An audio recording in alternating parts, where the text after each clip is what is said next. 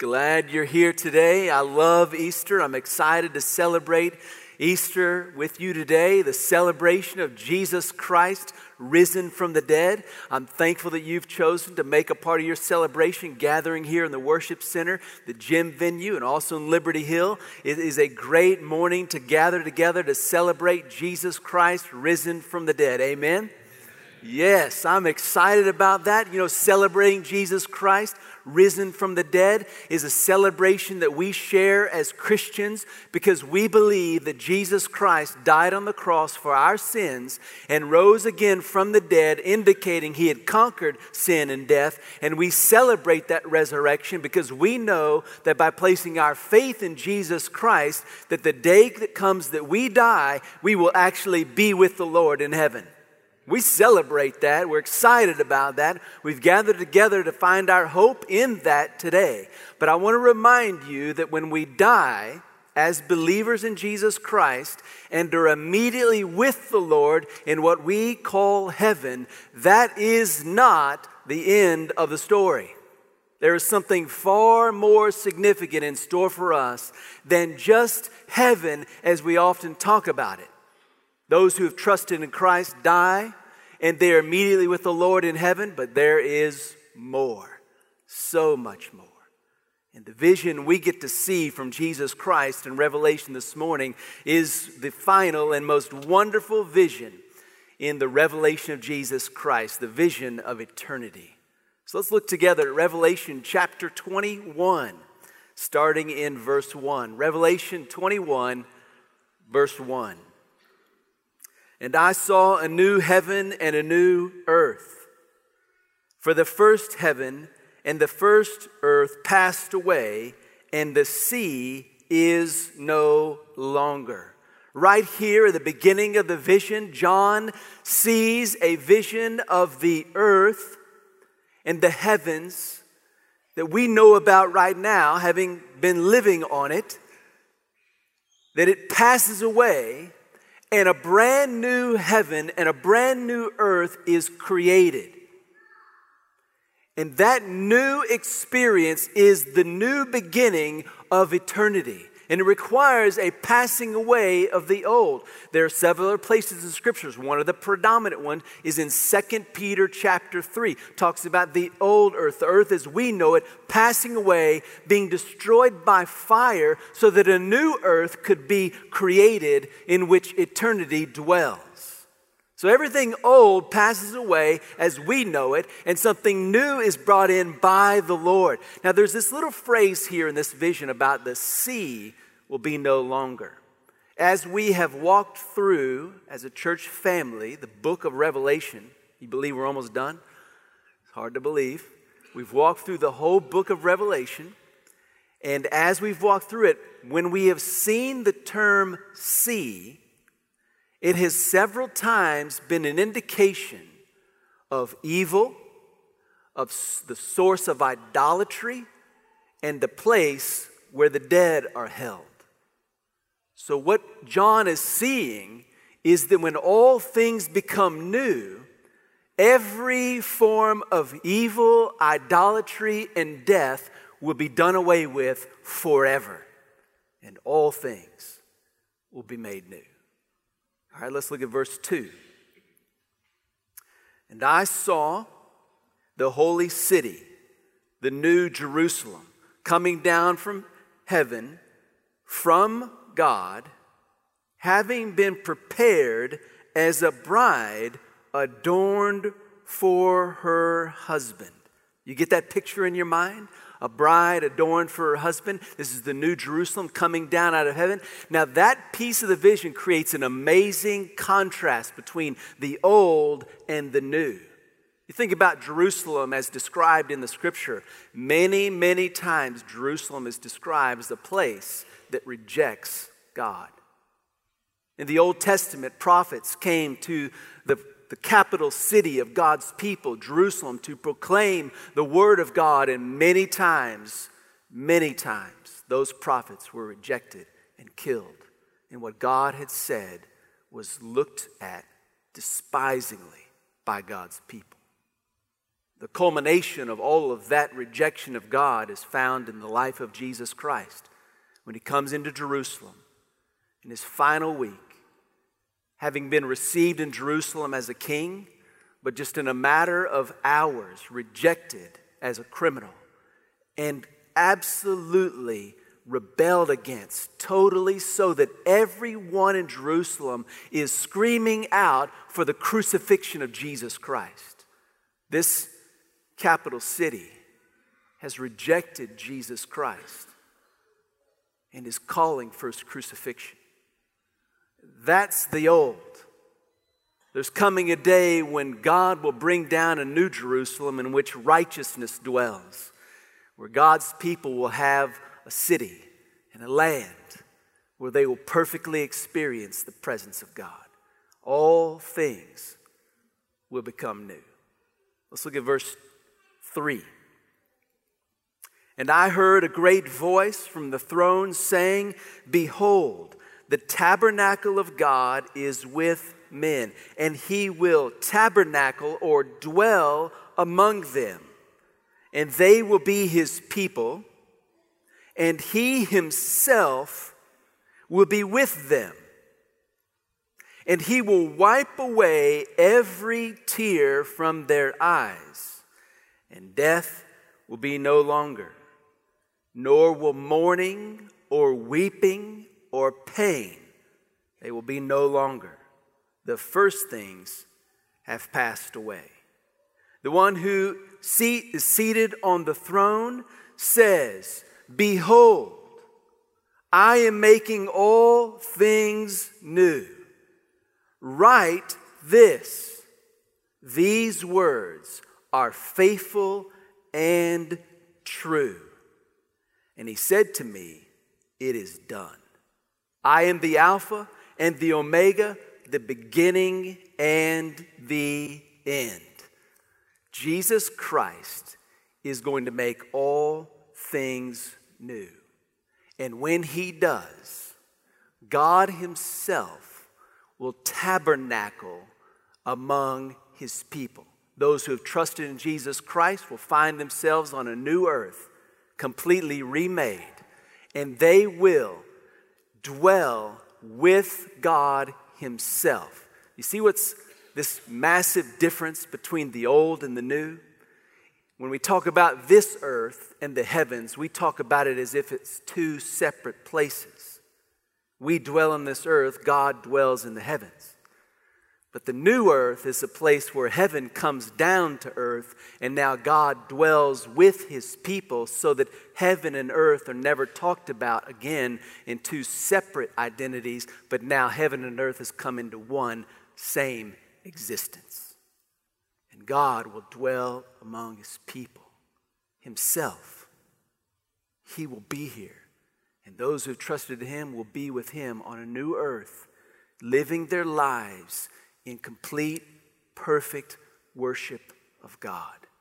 And the first taste of the newness of all things beginning again is God wiping away every tear from our eyes.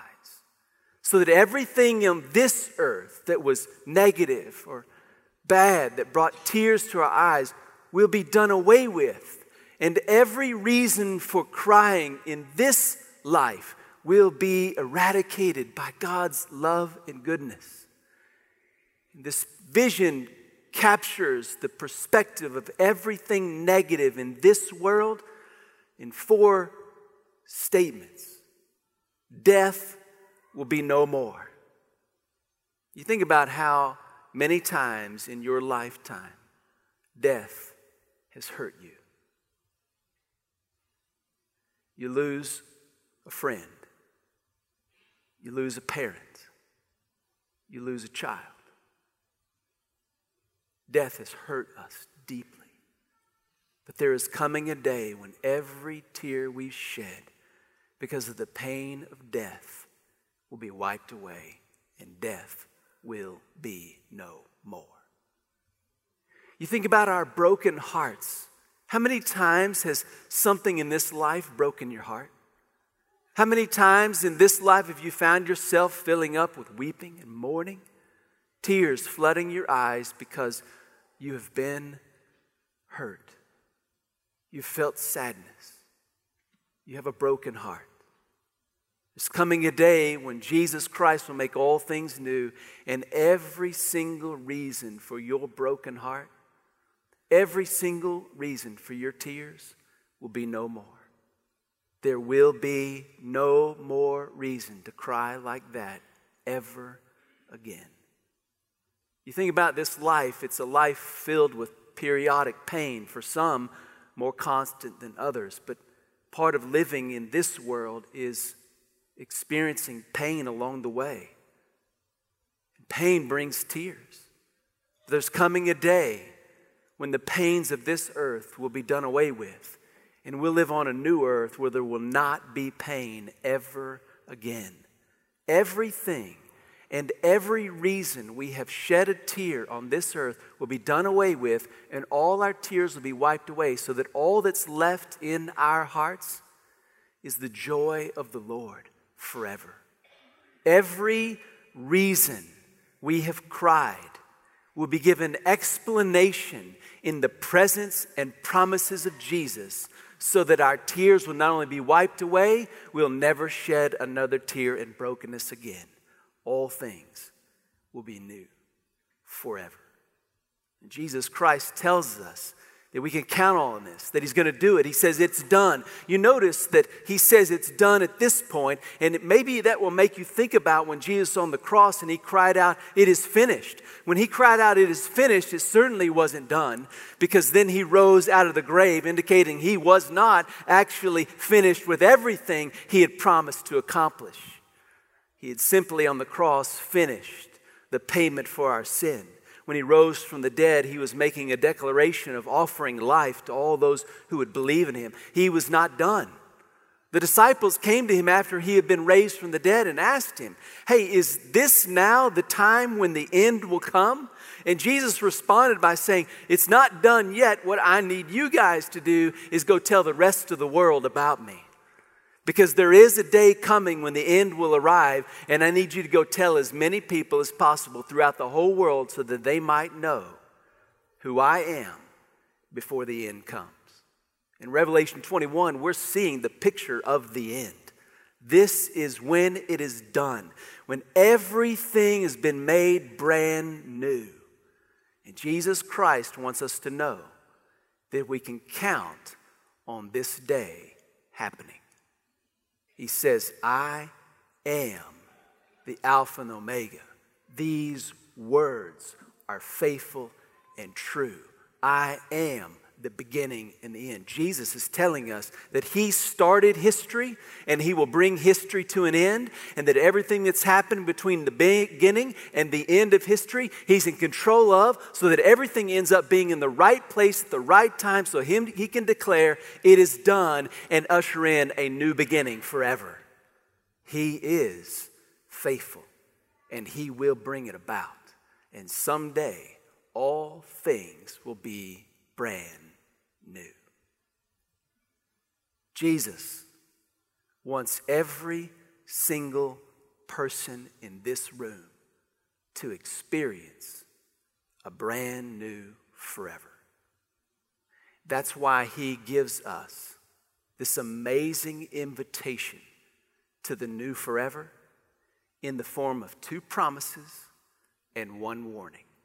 Let's look at that, the end of verse 6 the end of verse 6, he says, I will give to the one who thirsts from the spring of the water of life without cost.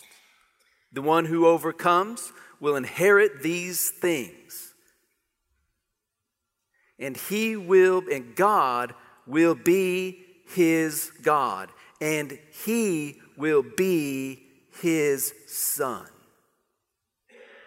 But to the cowardly, the unbelieving, the detestable, the murderer, the sexually immoral, the sorcerer, the idolater, to all those who have lied. Their part is in the lake which burns with fire and sulfur. This is the second death. Jesus gives two promises as a part of this invitation. The first promise is, I will give to the one who thirsts from the spring of living water. He's offering to anyone eternal life, anew forever. He says, To the one who overcomes, I will make them a part of my family. They will be my child, and to them will be given the inheritance that only belongs to Jesus Christ. He is offering to anyone the inheritance of Christ, a new beginning forever. And then he gives this warning a part of the invitation. You see, warnings are always given before the actual event occurs about which you're being warned. Warnings are given so that you might avoid something that's not good and instead correct your path and experience something better. And so Jesus is giving an invitation through warning to adjust who you are and how you're living so that you get something better, this new forever. And here's what he says he says, All of these people who have done these things of brokenness are going to be in the lake of fire. Now, when he gives this list, this bad list, what he's doing is he's essentially helping all of us recognize that we are actually thirsty. See, here's the truth this bad list of the people who end up in the lake of fire? It's a list that all of us in this room could be on. It's a list that just describes that people have rejected God and rebelled against Him, have not honored Him in every way, that they've worshiped other things instead of worshiping God. Did you know on the new earth where righteousness dwells, where God walks with those who've trusted in Christ on the new earth will be people who could have been on this list, this bad list. Do you know the difference between those who are on the new earth and those who are not? Is that those who are on the new earth drank from the well of the living water of Jesus Christ. The promise of Jesus Christ to give to the one who thirsts from the well or the spring of living water is a promise that begs a question How do I get that water? If, if that's how somebody that's not been perfect, if that's how somebody who has experienced brokenness, if that's how somebody who has sinned against God, if that's how somebody who has a broken heart gets new life, how do I get that water? Well, the same follower of Jesus that wrote down the revelation of Jesus in Revelation 21 told a story about a woman at a well where Jesus was. And that story is an amazing picture of how we get living water. Jesus is there at the well. The woman comes, and the woman is there, and she's wanting to get water. And Jesus actually speaks to her and says, Hey, would you get me a drink of water? And the woman is shocked because she's from a community that those in Jesus' community would not talk to. They wouldn't talk to them, they wouldn't have anything to do with them. And so what happened was when Jesus spoke to her, the woman actually said to Jesus, Why are you speaking to me? You, shouldn't even be talking to me. And Jesus then said to her, If you knew the gift of God, if you knew the gift of God, and the one who was asking you for a drink, you would ask him and he would give you living water. She was very curious at that point, and Jesus began to continue to tell her about this living water. And he said to her, This water is water that if you drink from it, you will never thirst again.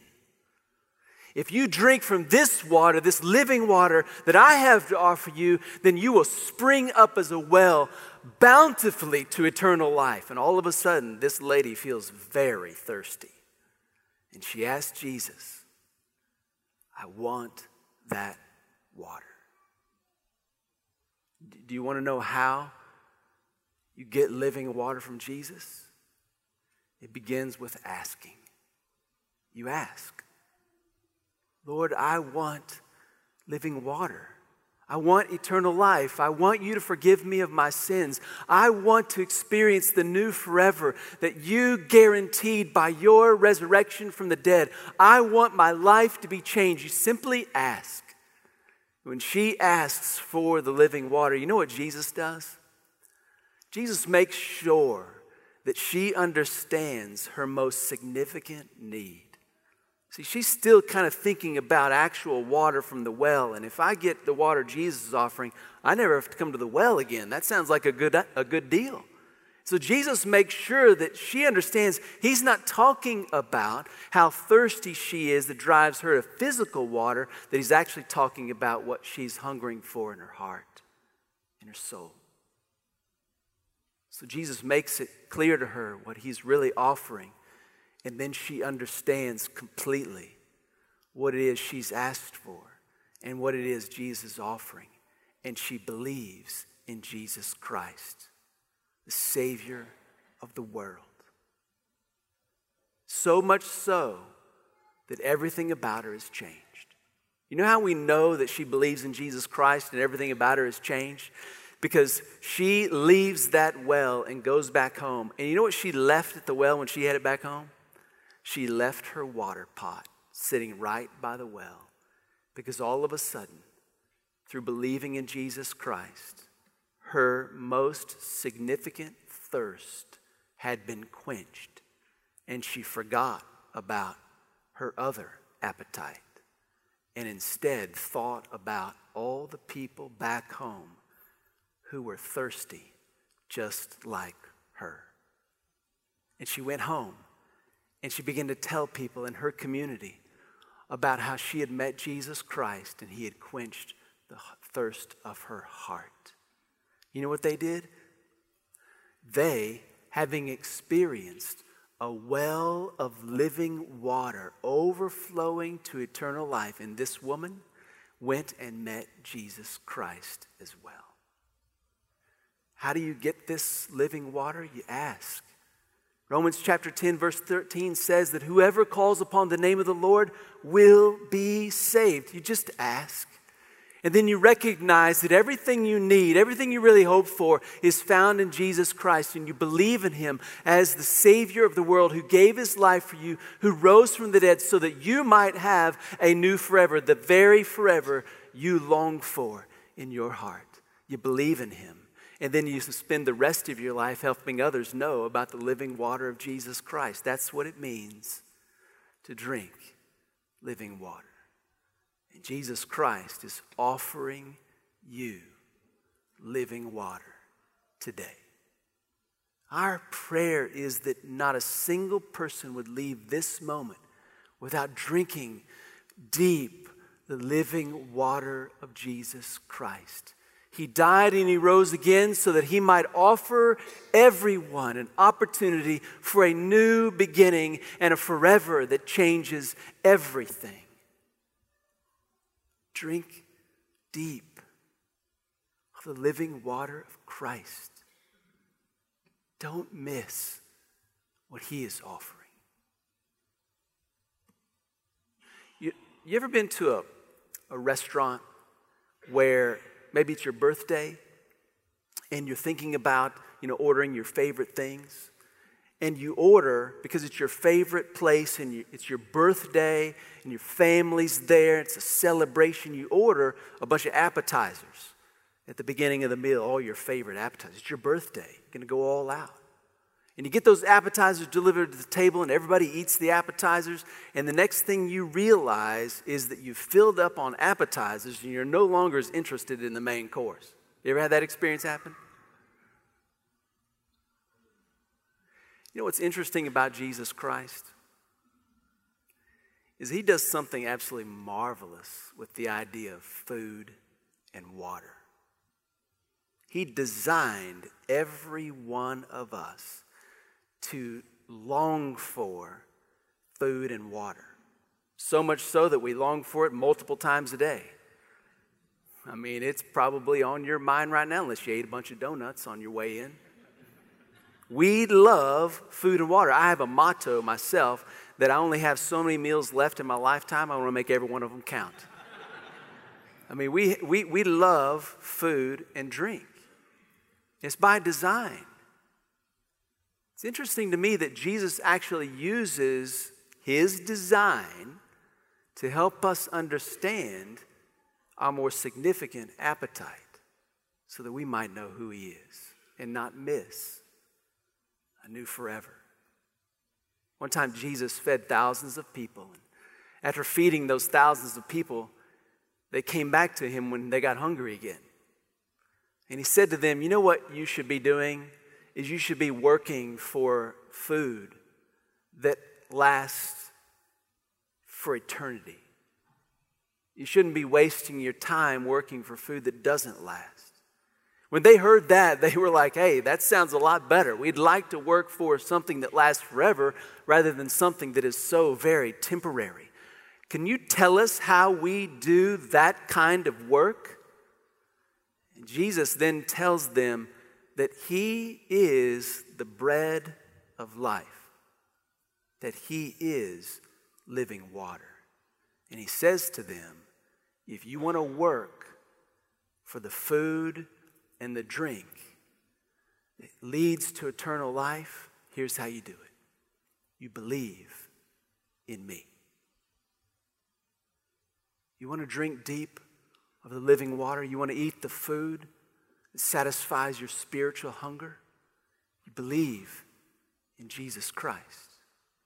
And the great thing about believing in Jesus Christ is that this side of heaven, as you get to know Him and spend time with Him and open the Word and pray and align your life with who He, who he is, when you become an overcomer, you notice that second promise the one who overcomes gets to be a part of the family of God, inherits the things that belong to Jesus. When you become an overcomer, one who holds to Christ, who seeks after Christ, who drinks deep of Christ again and again, when you become an overcomer, you're part of the family of God. And here's what it means to be a part of the family of God you get to know Christ now. You get to get a glimpse of Him, a taste of Him all through your life. It's like your whole life, this side of heaven, is one incredible appetizer after another. And here's the wonderful difference between physical food and spiritual food. You eat too many appetizers at a special meal, you ruin the main course you feast on Jesus Christ this side of heaven, one appetizer after another, it only makes you hungrier for the main course. When you feast on Jesus and drink the living water by knowing Him and finding out more about Him, it just makes you long for that day when He walks with you and you walk with Him in a new place, in a new way, forever. You know, if you if you're that kind of person that when you order the appetizers and you eat them all, and you've ordered your favorite meal, and you know the check's gonna be really big, if you're that kind of person says, I'm not wasting this, and you plow through the main course anyway, you ever done that before? Yep, uh huh, we've been there. And, and you get in the vehicle and you're driving home and you're like, I am miserable. This is awful. Way to celebrate my birthday. You ever done that? You know, our bodies are not made for unlimited food and drink. We can't handle it. We try, but we discover we are not made for that. So here's the beauty of what God has done. He says, I'm going to give you opportunities to taste me every day you seek me. And when you taste and see that I am good, it will only make you hungrier for me. And even though right now your body is not built for the unlimited experience of who I am, I've made a promise to you that on a certain day I will say it's done and I will give you a brand new body and I'll make you a brand new place and I'll come down and live with you in an unlimited way and you'll taste and see me in full. That day is our great hope. That is why we celebrate Easter because we know that Jesus Christ has made a promise and one day he will make all things new. And everything that broke our heart will be done. And every joy beyond our imagination we will taste in full because He will have made us new so that we can now experience Him forever. That is a reason to celebrate. And so I urge you drink deep of the living water of Jesus Christ. Listen to Isaiah 55. Everyone who thirsts, come to the waters. And you who have no money, buy and eat. Come buy wine and milk without money, without cost. Why do you spend money for what is not bread and your wages for what does not satisfy? Listen carefully to me, says the Lord, and eat what is good and delight yourself in abundance. Incline your ear to me. Come to me and listen that you may live. Sound familiar? Jesus is inviting all of us to come to him and drink the living water. Isaiah 55 gives us a vision of what we are waiting for. For you will go out with joy and be led forth with peace. The mountains and the hills will break forth into shouts of joy before you, and all the trees of the field will clap their hands. Instead of the thorn bush, the cypress will come up. Instead of the nettle, the myrtle will come up. It will be a memorial to the Lord for an everlasting sign which will not be cut off. All things will be new forever. Don't miss it. Drink deep of the living water of Jesus Christ.